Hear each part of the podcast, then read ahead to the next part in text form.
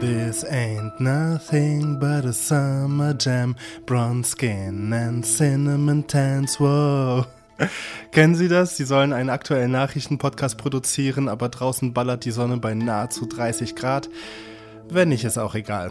Herzlich willkommen, Sie hören das Update von Was Jetzt, dem Nachrichtenpodcast von Zeit Online.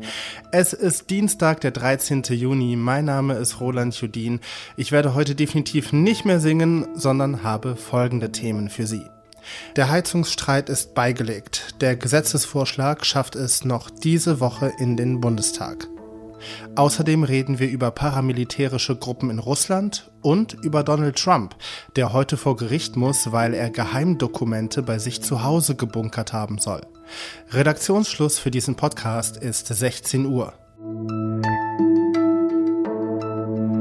Es ist das Gesetz, über das seit Monaten gestritten wird, das Gebäudeenergiegesetz, besser bekannt als Heizungsgesetz. Ein Vorschlag aus dem Wirtschaftsministerium, der besagt, dass ab dem kommenden Jahr jede neue eingebaute Heizung zu 65 Prozent mit grüner Energie laufen soll. Vor allem die FDP hatte heftige Kritik an dem Gesetz geäußert. Deswegen sah es bis kurz vor 17 Uhr auch noch so aus, als würde es das Gesetz wieder nicht in den Bundestag schaffen. Über die Hintergründe und die Vorbehalte der FDP hatte ich eigentlich ein ausführliches Gespräch mit einem unserer Innenpolitikredakteure bei Zeit Online geführt, doch dieses Gespräch habe ich jetzt rausgeschnitten.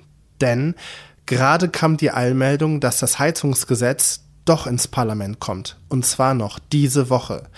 Bundeskanzler Olaf Scholz, Wirtschaftsminister Robert Habeck und Finanzminister Christian Lindner haben sich in einem Schlichtungsgespräch im Kanzleramt offenbar geeinigt. Dass gerade erst die Eilmeldung kam, ist auch der Grund dafür, dass Sie diesen Podcast ein paar Minuten später hören als üblich. Mehr Infos dazu hören Sie morgen früh bei uns. In ein paar Stunden muss Donald Trump in Miami vor Gericht erscheinen. Es ist das erste Mal, dass sich ein Ex-Präsident vor einem Bundesgericht in den USA verantworten muss. Dass es ein Bundesgericht ist, macht die Sache so brisant, denn vor ein paar Monaten stand Trump schon mal vor Gericht wegen mutmaßlicher Schweigegeldzahlungen an eine ehemalige Pornodarstellerin. Damals war es aber die Justiz im Bundesstaat New York. Heute muss Trump mit der Anklage im Namen der Vereinigten Staaten klarkommen. Ihm wird vorgeworfen, die Justiz behindert und Geheimdokumente aus dem Weißen Haus entwendet und in seinem Privatanwesen Mar-a-Lago in Miami, Florida, gebunkert zu haben.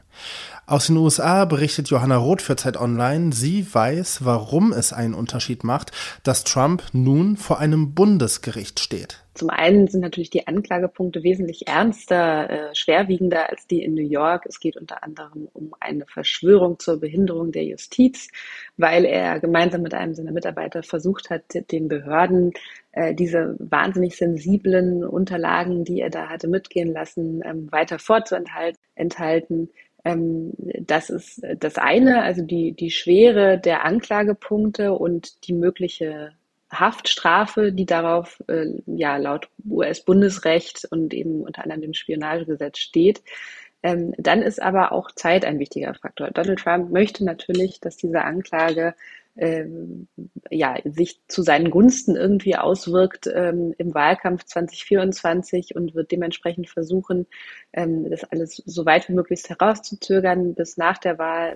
Sollte Trump in allen 37 Anklagepunkten schuldig gesprochen werden, droht ihm eine lange Haftstrafe. Trump will aber auf nicht schuldig plädieren. Das russische Verteidigungsministerium hat mit der paramilitärischen Ahmad-Gruppe einen Vertrag geschlossen. Der sichert den Ahmad-Kämpfern die gleichen Rechte und Privilegien zu wie regulären Soldaten, zum Beispiel staatliche Unterstützung für die Familien, falls die Kämpfer verletzt oder getötet werden. Die Ahmad-Gruppe gilt als Privatarmee des tschetschenischen Machthabers Ramsan Kadyrov. Der Chef der größeren und bedeutenderen Wagner-Söldner, Jewgeni Prigoschin, wollte dagegen keinen Vertrag unterschreiben. Die russische Regierung will versuchen, bis zum 1. Juli alle paramilitärischen Einheiten unter Kontrolle des Verteidigungsministeriums zu bringen.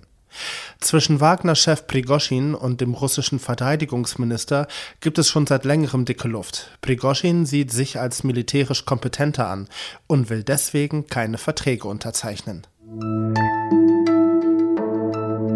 Was noch? Wenn die Aktie eines Unternehmens von einem Tag auf den anderen um 9 Prozentpunkte nach unten rutscht, dann ist das definitiv eine Meldung in der Fachwelt wert.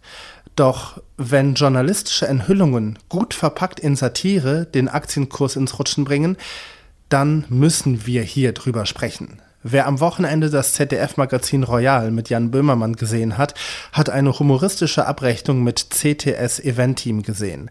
Eventeam ist der nach eigenen Angaben weltgrößte Ticketverkäufer und Konzertveranstalter. Böhmermann, wie auch andere Medien vorher, kritisiert, dass Eventeam am deutschen Kartellrecht vorbei expandiert und zu hohe Gebühren verlangt habe. Am gestrigen Montag brach der Kurs der Aktie um 8,8 Prozentpunkte ein. Eventim ist im MDAX notiert, das ist der Aktienindex für mittelgroße Unternehmen. Das war das Update von Was jetzt. Morgen früh begrüße ich hier an dieser Stelle meine Kollegin Hanna Grünewald. Bei ihr geht es um den Hitzeaktionstag morgen und die Frage, wie Deutschland auf Gesundheitsrisiken durch Hitze vorbereitet ist. Mein Name ist Roland Judin. Schönen Abend Ihnen noch.